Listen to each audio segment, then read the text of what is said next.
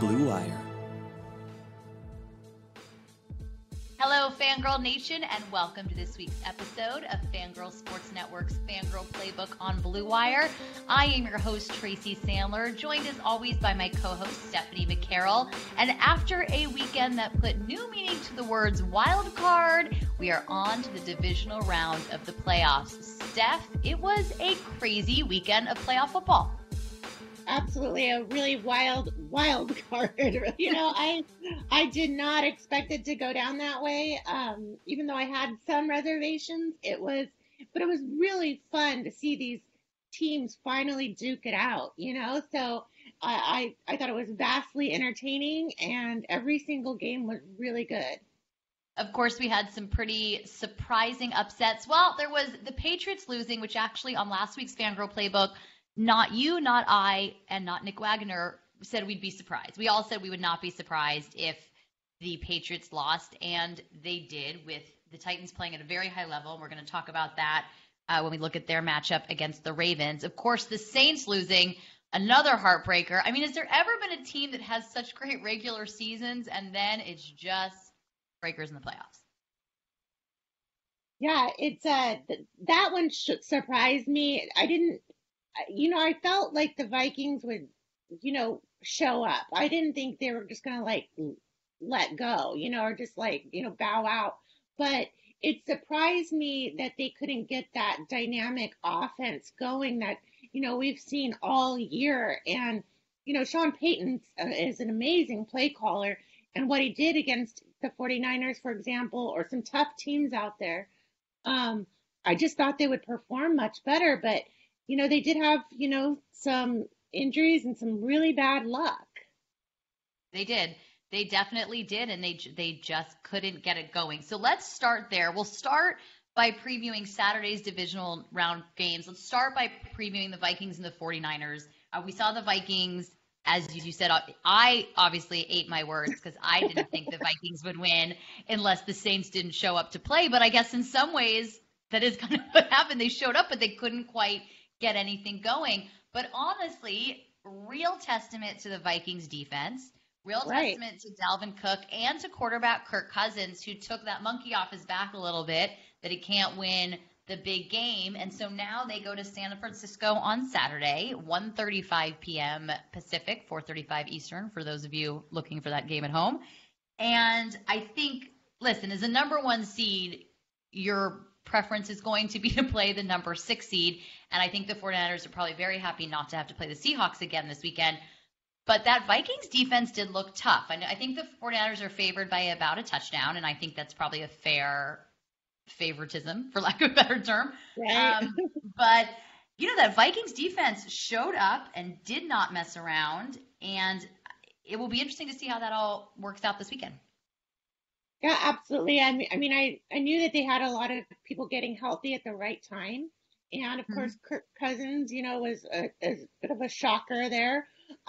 But, you know, I think it kind of takes away, you know, the talking points that he doesn't show up necessarily in big moments. I mean, he did. He did what he had to do. And, you know, I was happy for him to a certain extent because, you know, that's hard to be in this league for that long. And he obviously was, you know, really close to becoming a 49er. I've been following his career, and it didn't come to fruition. But you know, you never want to see a player, you know, just kind of fade away, like, you know, in the sunset when they've had so much to do in the league. But, you know, arguably they have the best running back in the league. They have two really good wideouts. Their pass rushers were just shockingly good. And I still think that the 49ers are going to win this, but I don't think that they should be underestimated as in the past that they have been. I agree with that. And you brought up that they have arguably the best running back in the league. I think for this game, there are going to be a couple keys, and these are not groundbreaking guys. So I'm going to state what might seem like the obvious, but I think it will really come down to Dalvin Cook and George Kittle. These are the two major playmakers. Both of these teams have other playmakers and weapons, but these are the two major playmakers for these teams. The 49ers, though, have, I believe, the top-ranked passing defense in the league and the second-ranked defense, their run defense is ranked 17th. Now, that being said, they get some people back this week. They should have, I shouldn't say for sure, but in theory, hopefully they'll have a healthy D Ford, and hopefully they'll have a healthy Jaquiski Tart, of course, play safety. And then there were reports that linebacker Kwon Alexander could see action on Saturday. Originally, there were reports that the hope was maybe a championship game should they win, but there have been reports, I believe, from Adam Schefter over the weekend that said that he might be back. That will make a difference for this defense. But at the end of the day, I think it's going to come down to those two big playmakers. But I do feel a healthy 49ers defense, throwing in George Kittle, they're just not going to be able to cover everybody. And I think with the way the 49ers use Kyle Juszczyk in the fullback, it creates problems for teams because you can't cover both of them. And they both make plays and they both contribute to that offense in a variety of ways, not just in playmaking but in blocking. So I think that will make the difference in this game. But it should actually be a pretty well-fought game. Yeah, I agree 100%. I know that there were some articles from PFF, and, you know, I really appreciate stats. I'm a big stats fan. But one of the stats they said was Kittle was going to have a really hard time because Vikings is number one at shutting down the tight end. However, I don't really feel like, I know he's a tight end, George Kittle, but he's almost everywhere and he plays everything. He's the most effective player you have on offense, including wide receivers. Mm-hmm. And he's almost like a wide receiver and a tight end, and he blocks, and he does this, you know, and he's everywhere. So I just think he's not just your typical tight end there. So I think that they definitely have a leg up there on with that. That being said, you know, it really is going to come down to whether or not 49ers can execute on offense, because sometimes they're on and then sometimes they're off. So you really have to, because I think that they're going to win on defense, hands down. And I'm excited about Kwon Alexander coming back potentially. If that happens. Yeah, potentially. But, you know, all those things, I think they still win on defense all the way around. But can Kyle Shanahan and Jimmy Garoppolo perform like we know they can? I would say yes. I have a feeling yes, and I do think they win those matchups. But as we like to say, that's why they play the game. Any given Saturday. And then later on that any given Saturday, we will have in the AFC, the Titans taking on the Ravens. Of course, the Titans are coming off their win over the New England Patriots. Certainly not the same type of Patriots team that we have seen in the past, but no easy feat bringing down that dynasty. Not to get dramatic, it doesn't take anything away from the dynasty, but it's a big deal to knock Tom Brady, Bill Belichick, and the Patriots out in the first round of the playoffs. So Titans playing at a huge level a high level going into Baltimore. Now, of course, a huge part of that win was the play of Derrick Henry, who had 204 yards from scrimmage. He had a touchdown. He was a big part of that. He is going against a Ravens defense that is very, very strong. And of course, the Titans defense is going to have to contend with Lamar Jackson. But, I don't know. I kind of see this one being a little bit of a Ravens, maybe not blowout, but maybe a blowout. Sorry, Ryan Tannehill. I don't want Vrabel to get mad at me though, because that guy's he's intense. I mean, honestly, like I would be shocked. I would be dumbfounded. I would just dumbfounded is such a great word. I just couldn't imagine the Titans pulling off an upset of this caliber. You know, Titans are tough, and it makes me feel a little bit better about being a Jaguars fangirl, to be honest. Because, you know, you see two in the AFC South, you know, pulling it in there. And, you know, that's who they played against. So, and they played them tough. So, you know, it's like you said, you never know what's going to happen in the football game. And, you know, it's all about matchups. But, you know, it was interesting to see because I've watched these teams so many times, and it's all coming together at the right time. I don't think they're necessarily going to, you know, beat the Ravens, but, you know, you never know. I mean, you never know how good someone's going to perform, and they're looking pretty good. They are looking pretty good. I just think the Ravens are just too tough a team, top to bottom. Of course, Lamar Jackson is, I mean, almost impossible to contain. I mean, he's just, he's incredible that way. You throw in a little Mark Ingram, and then you throw in a really strong Ravens defense. So, and the Titans have to travel to Baltimore, and but hey, you never know. But I would say that the Ravens win this game and probably pretty handily. But that doesn't take anything away from the Titans. And if we remember how they started the season and replaced Marcus Mariota with Ryan Tannehill, and Ryan Tannehill really has done a yeoman's job at leading that offense. A lot is going to fall on his shoulders because he only had to throw the ball, I believe, 15 times on Saturday or something like that. So a lot more is going to fall on his shoulder this week. You know, we'll see. But I would be agree with you, shocked and dumbfounded should the Ravens not come out victorious and not come out victorious. And I feel more confident saying that even than my Saints Vikings comment last week, which I did, in fairness to me, I did say after I said it, you guys know that since I said that, the Vikings will win this game. So, well, I thought of you immediately.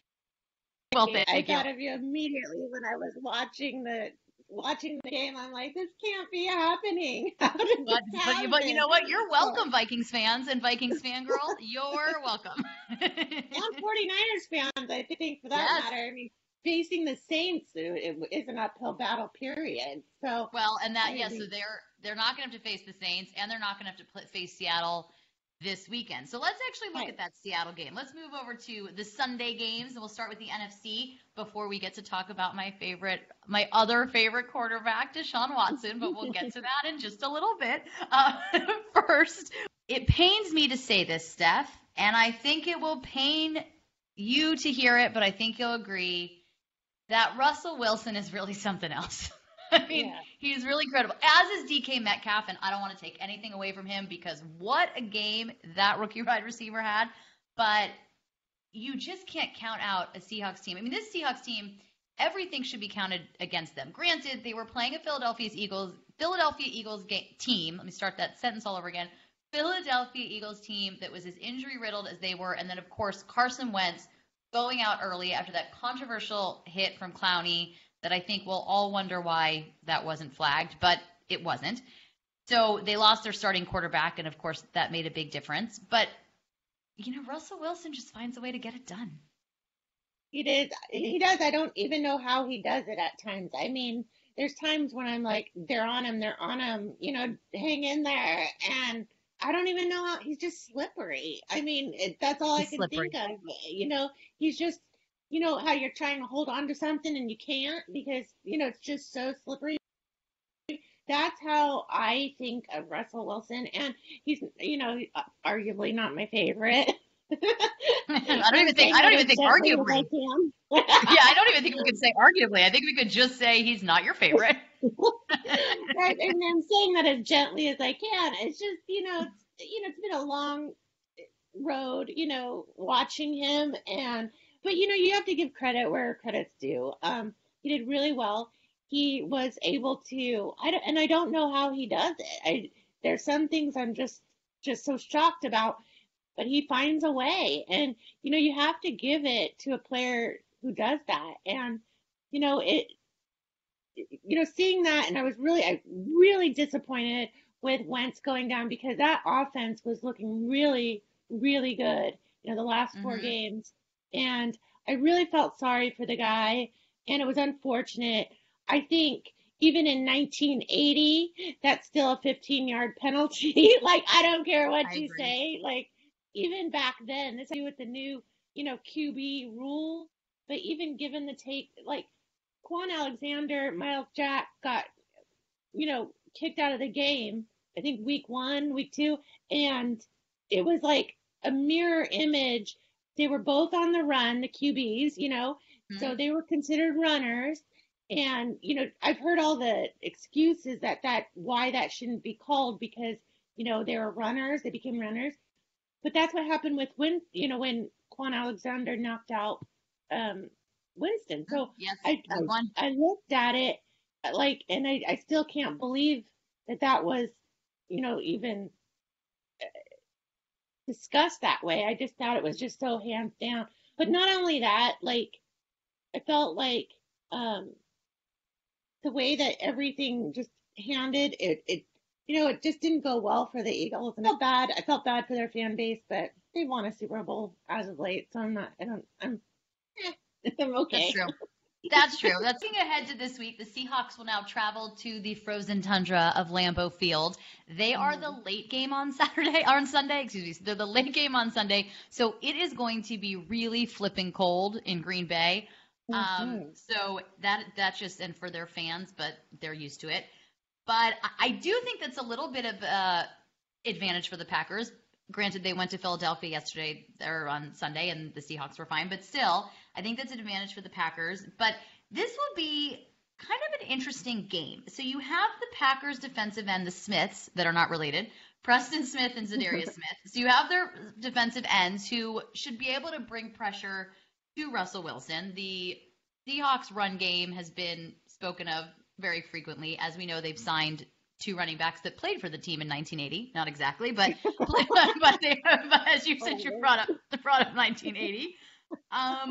But so that, but it's interesting because you have Russell Wilson playing at a super high level. You have Aaron Rodgers, who's Aaron Rodgers, and playing at a high level, but not maybe the level that Russell Wilson is, but they have an X factor on that team. And that is running back Aaron Jones. Right.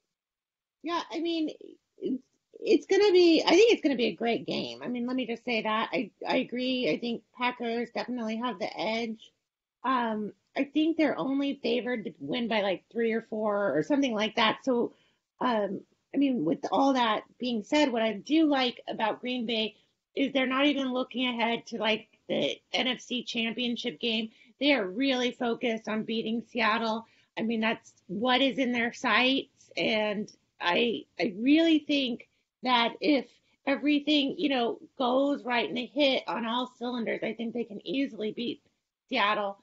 But I really feel like Seattle's always an X factor. There's always something there that they just pull. It's kind of like the Patriots of the NFC, they find some way, some weird, it bounces off someone's helmet, and hits somebody right in the chest. Unless we forget the 2014 NFC Championship game between the Packers and the Seahawks, where that exactly happened. Right. So, you never know. I'm excited to watch it. Obviously, I'm pulling for the Packers because the 49ers beat them so quickly, but then they'll have to face the Packers again. But I feel like it's a little bit better odds than Seattle. Yeah. Well, the 49ers and Seahawks. But if the 49ers win Saturday, and we talked a lot last week, is it written in the stars for the 49ers and Seahawks to meet one more time? It does feel rather serendipitous if they were to meet again in the NFC Championship game, this time in San Francisco, not in Seattle. But first, both teams have games to win this weekend, and I think much like we talked about with the Vikings and the 49ers coming down to the X factors, as you said, Seattle is an X factor just on their own, but I think, the play of DK Metcalf can't be underestimated, and so they now, to have a wide receiver like that, opposite Tyler Lockett, it adds a little something else. I don't know. I kind of feel like Seattle's going to win this game, not by a lot. But I do kind of feel like they're going to win this game. I agree with you. I'd rather the Packers win, assuming the 49ers win on Saturday. The 49ers don't win on Saturday. I don't really care who wins this game, but nonetheless, I guess I still would root for the Packers just on principle. Me too. But I would have less interest. But we'll see at the end of the weekend. Is it truly, as Nick Wagner from ESPN said last week, written in the stars for these teams to meet again? We shall see. So that is going to be a very fun one to watch. And then the other Sunday game, a game that is also close to my heart, as all of you know. My man, my other favorite quarterback, Deshaun Watson, will be taking on my other man, my homie, Patrick Mahomes and the Kansas City Chiefs. This is actually going to be, it just occurred to me, I'm going to have a real struggle on Sunday morning. But that is going to be, I really am. That is going to be a super fun game to watch. In week 6, these teams met with the Texans coming out victorious, but you did not have a fully healthy Patrick Mahomes, and I would say the Chiefs' defense has improved pretty dramatically since week 6. Yeah, 100%. And they had that week off, and it's hard, for to go on the road, and you're asking Houston to do this. It's going to be extremely hard. I feel personally, I think Kansas City has one of the toughest stadiums to play in. Right. And I never count out Andy Reid or Mahomes. I mean, they have so many weapons that offensively, they can just make anybody look horrible. That being said, Houston's defense is really showing up, and I love seeing J.J. Watt out there. I mean, it was just fun again. It's football's fun, just watch. You can't not cheer for him, So, I think it's going to be a good game. I think it's going to be closer than a lot of people think. But I have to give the edge to Kansas City because, having to go on the road, 2 weeks in a row. Well, they won't be. Houston was home on Sunday. Oh, yeah, you're right. This past Saturday, they were home. So they had a tough-fought game, but they were home. Yeah, you're right. I was thinking Patriots had it, but you're right. Okay, sorry. Oh, that's okay. That is okay. But it's still having to go on the road after a tough-fought game. The Chiefs had a week off, having to go on a road to Kansas City. As you're right, Arrowhead is one of the toughest stadiums to play in for sure. It will certainly not be an easy matchup. I think the other thing to really look at is I believe on Saturday. That can't happen against the Chiefs. They're going to have to figure out a way to protect him because, as I said earlier, this Chiefs defense, I think, has improved dramatically since week 6. And I think the Chiefs defense is something that over the last couple of years has really been knocked in that their offense plays so well and the defense not so much. But we're seeing that even out a little bit, over the last several weeks and going into the playoffs. So the Texans certainly have their work cut out for them. And the Texans are kind of an interesting team because they're a team that dominated the Patriots on Sunday Night Football and then the next week lost, to a team who was not nearly as good as they are. And so it's kind of which Texans will show up. And we saw that a little bit on Saturday between the two halves. One Texans team showed up in the first half and another team showed up in the second half. And I think in Kansas City, they cannot get down 16-0, going into the half. That's just, it's not going to be the same. And I have to protect my QB. My QB, he's now become my QB. They're going to have to protect my QB. And you love all the quarterbacks. I do, I love a quarterback. They run, they throw, such versatile people. I love it. Seriously, you love all the quarterbacks. I am a quarterback person. Quarterbacks are my jam. Go QBs. I'm all in. But Deshaun Watson, I just think he's so fun. And the magician we saw the other night, and he does so many good things in the community and all the things. But you're right. Quarterbacks are kind of my jam. What are you going to do? How I roll. I'm going to have to accept it at this point in my life. But I think this is going to be a really fun game. I think we're going to have another really great weekend of football. I mean, looking at all these matchups, except maybe the Titans-Ravens, I think we're going to have 3 very close, well-fought games. Yeah, I'll agree with you there. I don't even know what to say really about Tennessee. I'm kind of shocked, to be honest, that they made it through this far, and 2 teams from the AFC South I was not expecting that. So, you never know, but I'm excited to watch. I'm real, every single game, I didn't even want to do my get a manicure because I feel like I'm going to mess it up. You know what, you guys, that is the most fangirl statement ever, and I love everything. That's everything we stand for. That just really, that summed it up, and I just love that. Hold on to your manicures.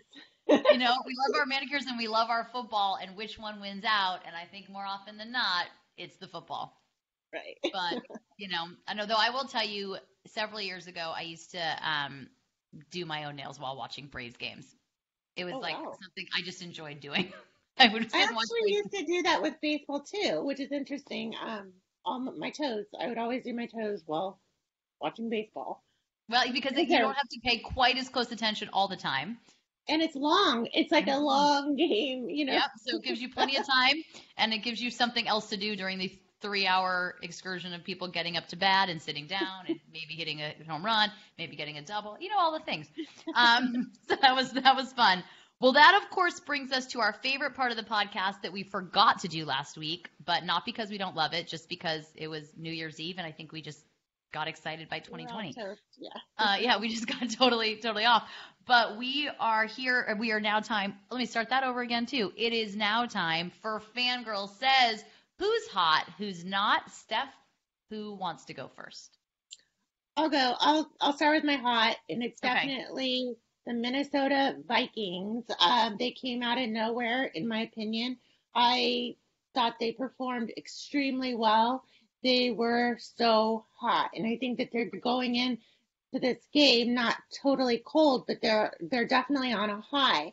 So I think that the Minnesota Vikings are definitely hot, and I'm very proud to say that the New England Patriots are not hot. They are not. It was like, they've had this really amazing season all year. They went in, but you have to say, they went in. Basically, their schedule was pretty weak. I think it was the weakest in the entire league.